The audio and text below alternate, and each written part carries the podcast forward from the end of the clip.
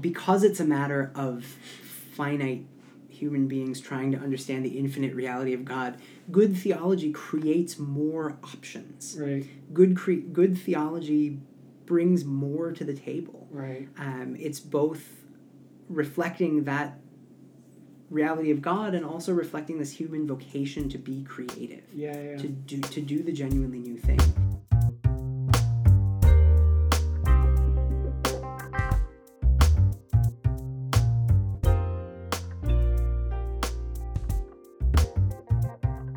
You're listening to Crafting Theology, presented by the St. Louis University Department of Theological Studies. On this podcast, we talk to scholars about the key life experiences that shape the direction of their research. We hope these conversations illuminate both the how and the why of theological studies in a changing world. Hi, I'm Jeff Wickes, Assistant Professor of Early Christianity in the Department of Theological Studies at St. Louis University. Joining me for this episode is Isaac Arton. Isaac, thank you for joining us. Thanks for having me today. It's good to be here. So, um, I'm going to start with the icebreaker. Um, tell me about where you grew up. Okay, uh, I grew up in the Upper Peninsula of Michigan, uh, on the Keweenaw Peninsula, which is the little thumb on the northern part of Michigan that sticks out into Lake Superior. Um, so it's me and Canada and the Arctic Circle, and that's that's how far north we are. What's the religious landscape of the, the UP? Uh, what it's yes, so I grew up in the Lutheran Church uh, in the ELCA. A lot of the things that I did and the people that I knew, I knew from our congregation there, uh, which was both pretty close knit and also had people spread out around a, a fair fair bit of space, which, is, which is normal in, in a rural place. Mhm. Um, and they really taught me quite a bit about Mhm. um, what it meant to be part of a community, what it meant to um, be, what it meant to be Lutheran, and to have a vocation. Mhm. I started started talking in, in terms of vocation when uh, my mother and other congregation members would, would talk in that way. Mhm. Um, so the, the church that I grew up in was a, an important part of, of my my development, and, and I, I would identify it as you know, really really where I got my start in, in all the work that I do today. What would you say was the role theology played in that that venue? Was it a kind of an intellectual? Was there an intellectual life to it? Uh, was it was it anti-intellectual? Um, how did the kind of academic study of theology, even if you wouldn't have called it that, play into that culture? What I knew when I was growing up was that we were people who worshiped and that we were people who ate together and that we were a people who served together. Um, and so every year we were packing uh, different kinds of donated items with Lutheran World Relief. Um, we were hosting dinners. We had funeral lunches. We had special celebrations. Um, one of the one of my favorites was the the all church birthday celebration. Um, they asked a person to make a make a cake and decorate a table for a month of the year, and then they, everybody who had birthdays in that Wow. month would meet at the table and celebrate their birthdays together on on one particular Sunday. Is that an ethnic tradition, or I've that- not seen it anywhere Okay, else actually, that's um, other than my, my little church in, in Calumet, Michigan. Um, and I loved that, and and that was that was how I came to approach uh, being part of a people like Mhm, this. Um, you know, we, we worshiped together and we ate together and we served together, Mhm. and I I was certainly aware of Bible studies and, and other sort of teaching times. Mhm.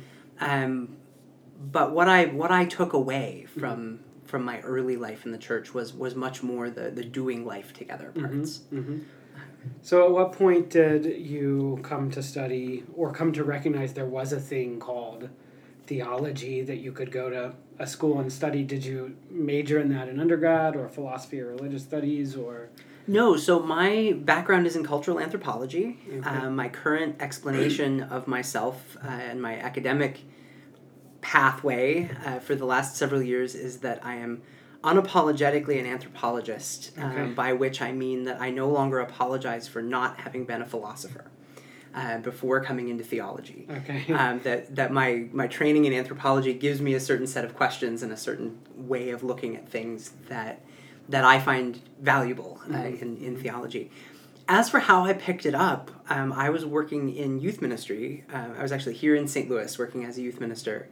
Uh, between 2005 and 2012. And along the way, I noticed that people were passing me books of a certain kind. Hmm. They were they were not the kinds of books that were sort of how-to manuals for youth Mhm. ministers. They were much more books by and for theologians. And along the way, I also started to notice that what really gave me energy in the work that I was doing was when students of mine would ask theological questions, and I would have to say, I can't answer that right now, but Mhm. I will find out. Right. right. Um, and so we made a habit of keeping a list, a running list of questions that Oh, students had, and answering a couple of them every time we met. Mhm.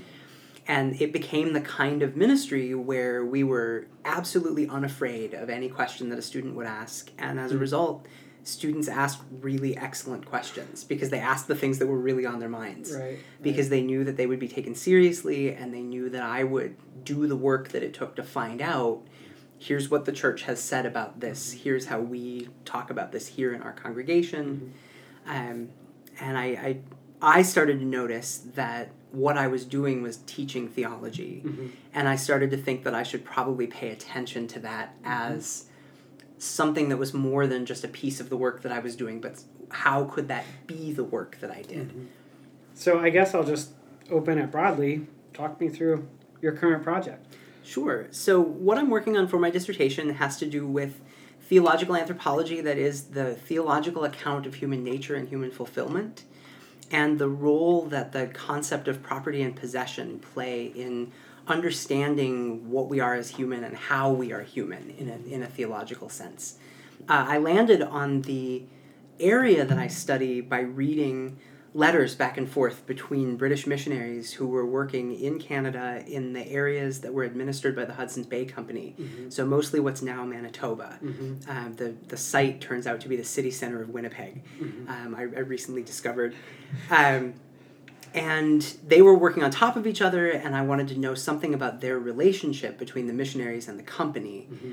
because I was seeing, as I was knocking on doors of missionary archives, I was finding these letters where these particular British missionaries who were Church of England from the Church Missionary Society were complaining about how, how dependent they were on the Hudson's Bay Company and Oh, how limited they felt in the kind of work that they could do Mhm. because they had to keep the company happy while they were doing their their their ministry work.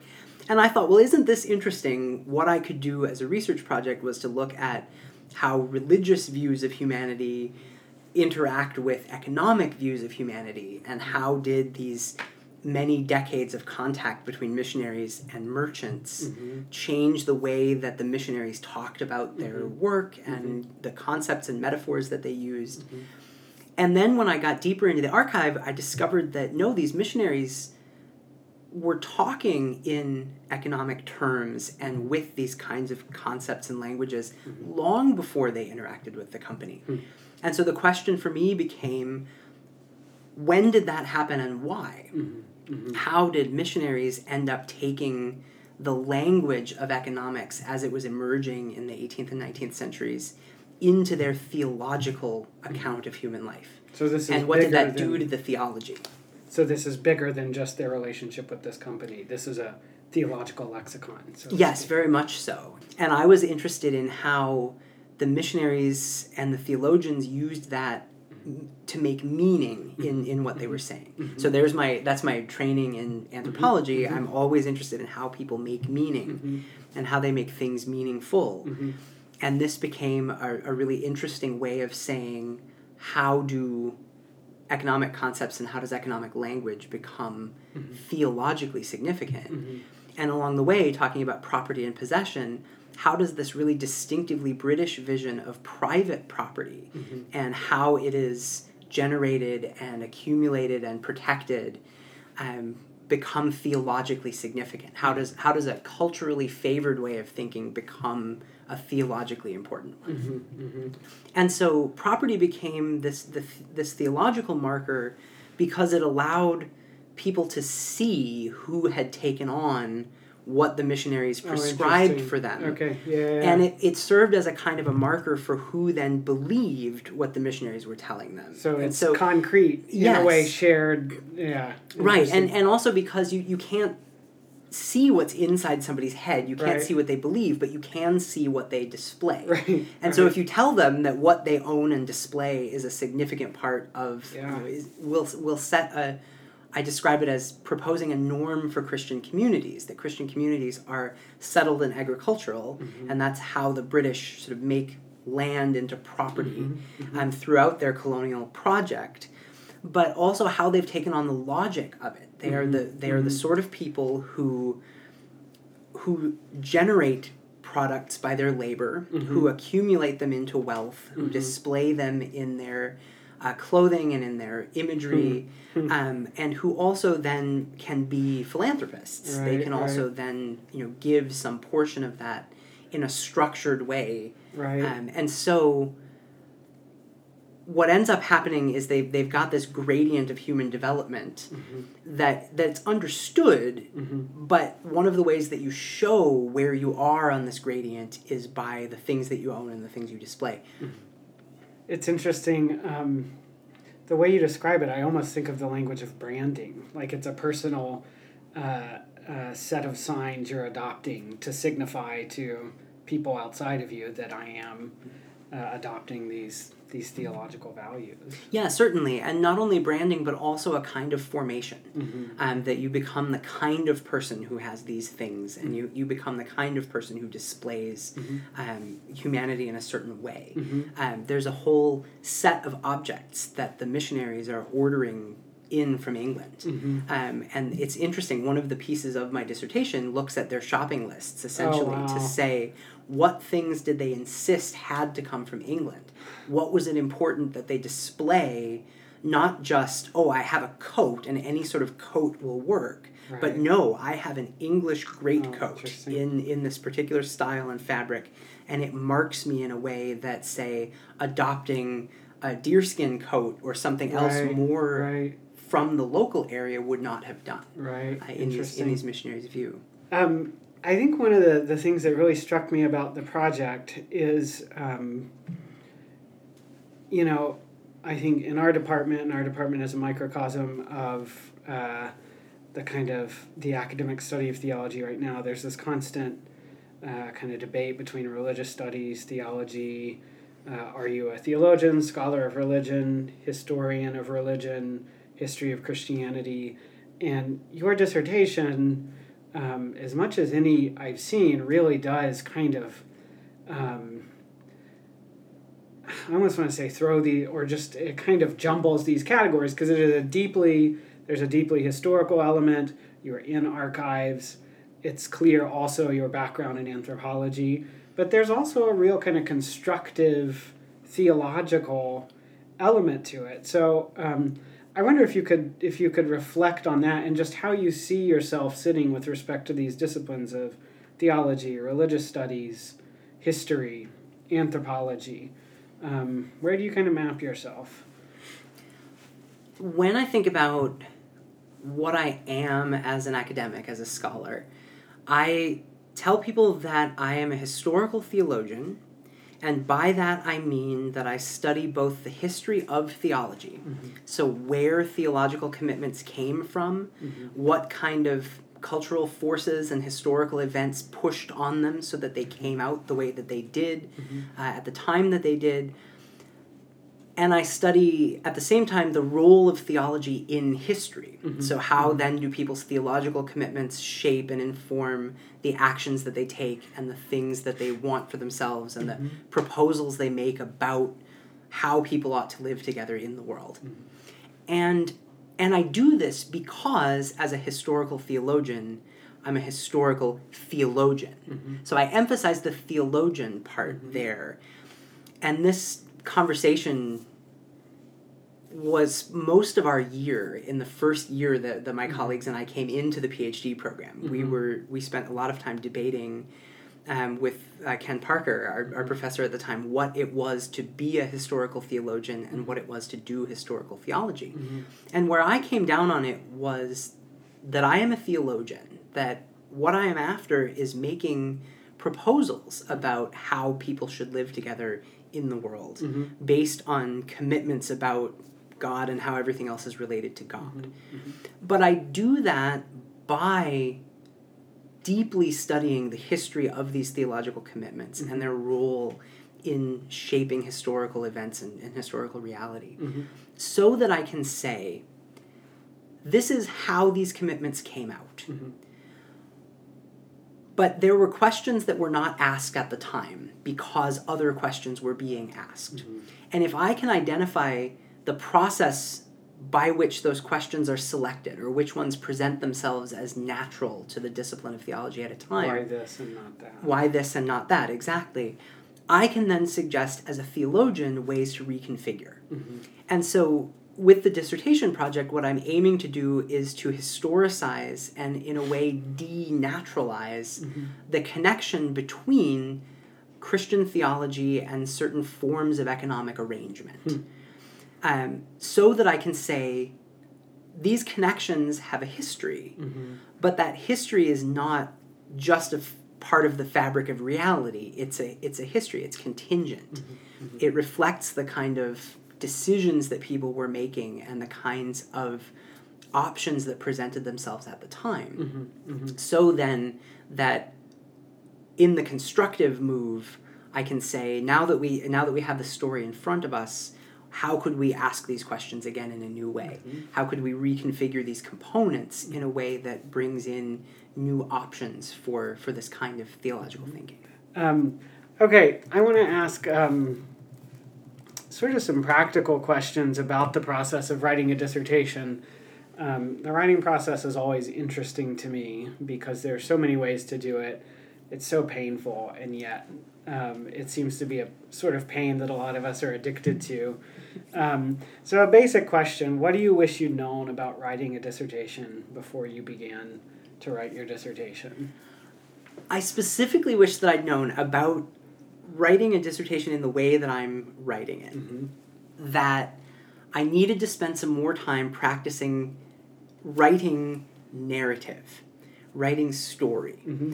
Mm-hmm. All of my coursework in the PhD program and to a certain extent my coursework in the master's degree was argumentative writing Right, and and right. often having a research question and making a point about it and you know bringing in the counterpoints and and that kind of academic writing is a really specific thing and Right, requires a really specific set of skills when I came into writing the dissertation, I came into it writing as a microhistorian, Okay. as somebody who writes narrative Mm-hmm. about how people on a very small scale are making meaning Mm-hmm.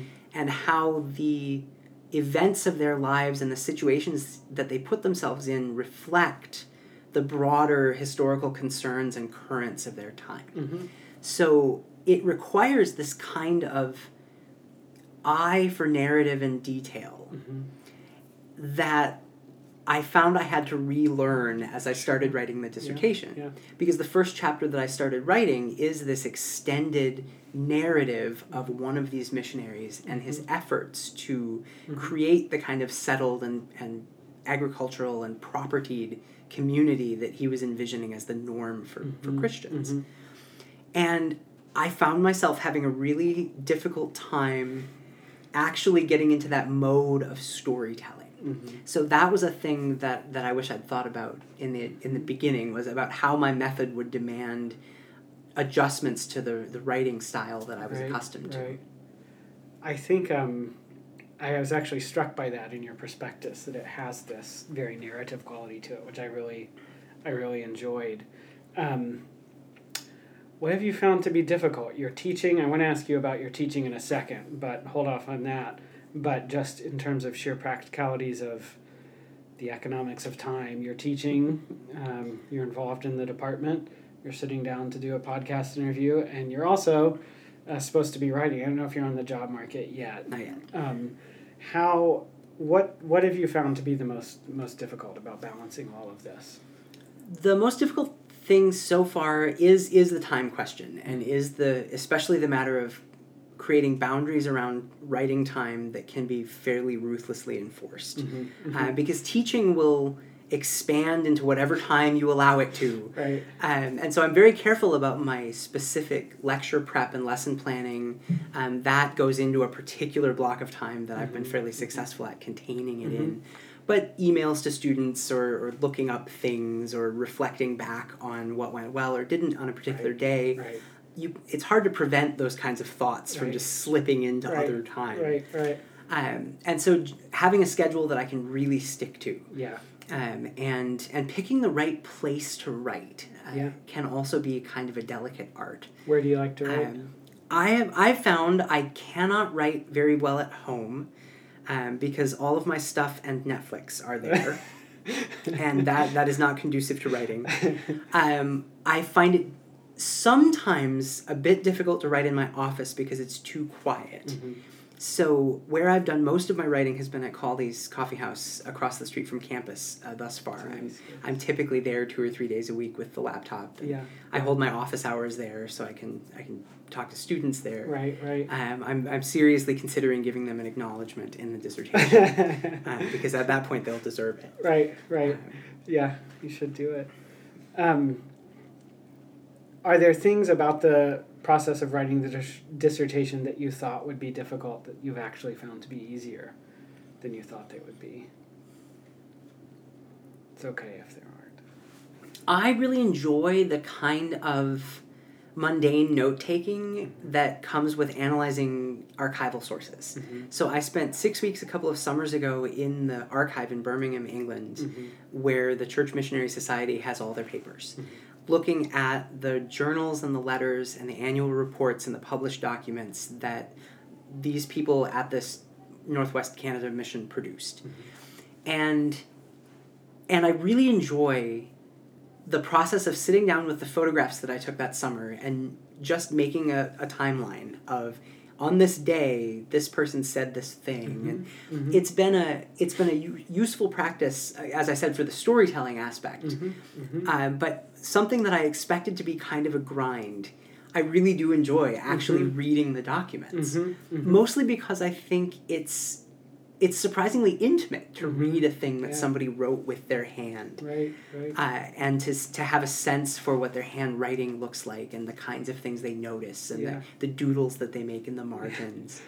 um, and so I've, I've, I've discovered that while I expected that to be kind of a painful, Mhm. time consuming project, that I really enjoy it. Um, I'm curious about um, kind of the the. I'll just I'll be transparent here. So the uh, kind of culture I grew up in, missionaries were basically they were the highest form of of Christians.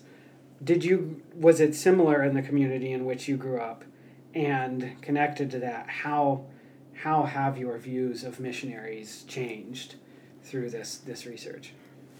So actually, my grandparents on my father's side were part of the Lutheran Mission New Guinea Okay. uh, in the 1960s. Wow. Uh, so my father spent several years there uh, while they were serving there. Uh, my aunt was born there uh, on, on Papua New Guinea. And so I had this, this family history of family members who had been working with the mission. Mhm. They were they were mostly support personnel. My, my grandmother was a nurse and a teacher. Mhm. Uh, my grandfather would run the, the mission store, run the Mhm. plantations, or, or Mhm. do some of the the more uh, construction and administrative work. Um, but they were also deeply involved with the missionaries who were on the ground. They were they were Yeah. definitely a part of the mission. Yeah. And so I grew up with their stories Okay. and knowing people who had been in those situations of of going to a new place and announcing, you know, we we, we have these things to say Mm-hmm. about what human life really is Right, and, and how it relates to God and, and, and how we can share the truth of what we know Mm-hmm. in, in a way that addresses people's physical needs and a way that addresses people's needs for um, meaningful stories and belonging and, and care for each other. Um, so I grew up in a family and in a community that deeply respected people who, Mhm. who would do that work Sure. today I, I recognize that there that there's a complicated story behind any sort of encounter where one person goes to another and says I have a message for you that will change your life. Mm-hmm. Um, and I and I recognize that there are ways in which the, the say the British missionaries that I'm working on were heavy-handed in Mhm. their presentation of their faith and were very reluctant to learn really anything at all from the people that they went to that they went to preach to and how they could how these 19th century missionaries could reconcile in their heads um, the the love of Christ that they were offering with the kind of serious condemnation of how people understood Mhm. the world as they were and, and you know their their their real irritation at Mhm. what people didn't know or what they what they were reluctant to accept. I, one of the things that drew me to this project was noticing the kind of stubbornness on the part of the missionaries. Mhm. Um, and so I recognize the, the complications in that missionary story. But nevertheless, I, because of my history with it, have recognized the, the significance of, of what missionaries are trying to do. Mhm. Um, and, and I'm interested and have been for some years in articulating a kind of missionary theology that is. Um, that is life giving uh, Mhm. in the way that the gospel should be. Mhm. Mhm. Um, so that's I think that's my that's my story there. You know, I, Yeah. I I can do the critical work at this point that I was not able to do when I was growing up, Mhm. and at the same time, my experience of my family tells me that you know I, I can't get on board with the you know missionaries are all bad uh, narrative either. Uh-huh. Um, so I, what I'm always aiming for is the kind of nuanced story Mhm. that gets at the history, that gets at the culture, that gets at what people are up to and, and what they care. Did your dissertation develop out of a specific course? I don't, I don't recall right off the top of my head Yeah. if it did. It's it's been much more. Uh, it's been a bit more organic, Mhm. um, realizing that as I would be writing one thing for one class, I'd realize um, this is what I wanted to write about the entire time. Right, You know, right. I, I I have this habit when I write a paper, when I wrote a paper when I was in coursework of midway through, usually about two thirds to three quarters of the way through, there would be a paragraph or maybe just a sentence Right. that I would look back on and realize that's what I was writing about. That's what I wanted to write this paper about. Right. Right. And would set it aside, and, and a number of those got folded into the, the questions that I started to ask Yeah. for the dissertation. Yeah. Um, and it, it's been refining throughout that process, Yeah. um, and especially through going to the archive and reading carefully Mhm. uh, while in that space Mhm. and recognizing, oh, I, I was asking a good question when I came in. Mhm. I'm asking a better question after Yeah. a week in the archive, after six weeks in the archive. Yeah. I think this has come out um, in a number of the questions and, and right there at the end, but I'll, I'll go ahead and ask it explicitly. What's the so what of the dissertation? What's the what's the real kind of uh, import you see of what you're of what you're doing? The real import for me, especially in this process of historicizing and denaturalizing theological commitments around economics, is to say that there isn't just one way of organizing the economic side of the world we live in. Mm-hmm. Mm-hmm. And that was true at the time. One of the pieces of the dissertation is a set of comparison cases to show that the way that these missionaries narrated property and possession and its significance for Christians was not the only way they could have told that story. Right. right. And I think the idea of articulating the alternative, Mhm. showing that the theological commitments came out the way that they did, yeah. requires me to say then this was not the only option. Right. This was not the only story that was that was floating. Right. Right. This was not the only set of commitments that could have come out of this. Right. To then raise the questions. I, I think good theology, because it's a matter of finite human beings trying to understand the infinite reality of God, good theology creates more options. Right. Good cre- good theology brings more to the table. Right. Um, it's both reflecting that reality of God and also reflecting this human vocation to be creative, Yeah. Yeah. to do to do the genuinely new thing. yeah. And I think that's the so what. It's to avoid being locked into the kind of is ought question, especially on, on economic questions. Mhm. Um, that the, the way we have it is the way it should should be or must be um, but that it, it raises alternatives. Mm-hmm. It, it, lets people look and say, mm-hmm. maybe there is something we could do differently. Right. All right. Thank you, Isaac. This has been really interesting. Yeah. Thanks very much, um, Jeff. I can't wait to see the the book one day.